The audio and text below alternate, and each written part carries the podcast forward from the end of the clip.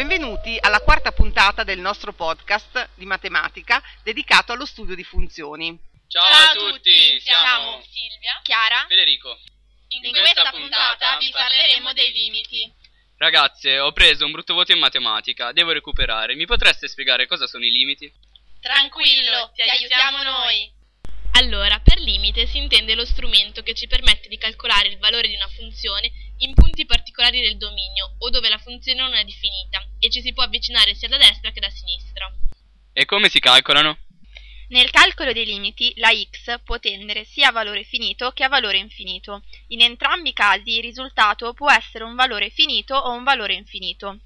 Quando nei limiti la x tende ad uno stesso valore, si possono compiere operazioni somma, sottrazione, divisione e moltiplicazione. Per questo motivo il limite può essere considerato come un operatore. Ma allora è facile calcolarli. Ma che si possono ottenere anche delle forme di indecisione. Ad esempio, Mm, ad esempio, infinito fratto infinito oppure 0 fratto 0.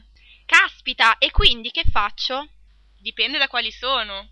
Queste le ricordo perfettamente. Infatti, nel caso infinito fratto infinito si procede dividendo sia il numeratore che il denominatore della funzione per il termine di grado massimo e procedendo col calcolo del limite. Ma non sempre è così difficile, perché allo stesso tempo possono esistere anche forme di non indecisione. Nello studio di una funzione, calcolando i suoi limiti, si possono trovare pure punti di continuità e discontinuità. No, è difficile, ma quando è continua? Si dice che la funzione è continua in un punto C quando si verificano tre condizioni. La prima è che la funzione deve essere definita nel punto C. La seconda è che il limite destro della funzione deve essere uguale al limite sinistro. E la terza?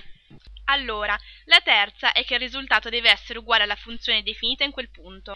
Ma se queste condizioni non si verificano, come procedo? Se qualche condizione non è verificata, la funzione si dice discontinua. La discontinuità può essere anche lei di varie specie, giusto? Certo!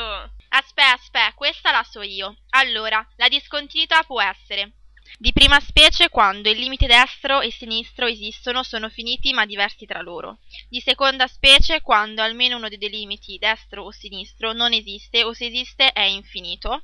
Di terza specie quando il limite della funzione con x che tende ad L dà un risultato finito, ma la funzione definita nel punto o non esiste o è diversa da L.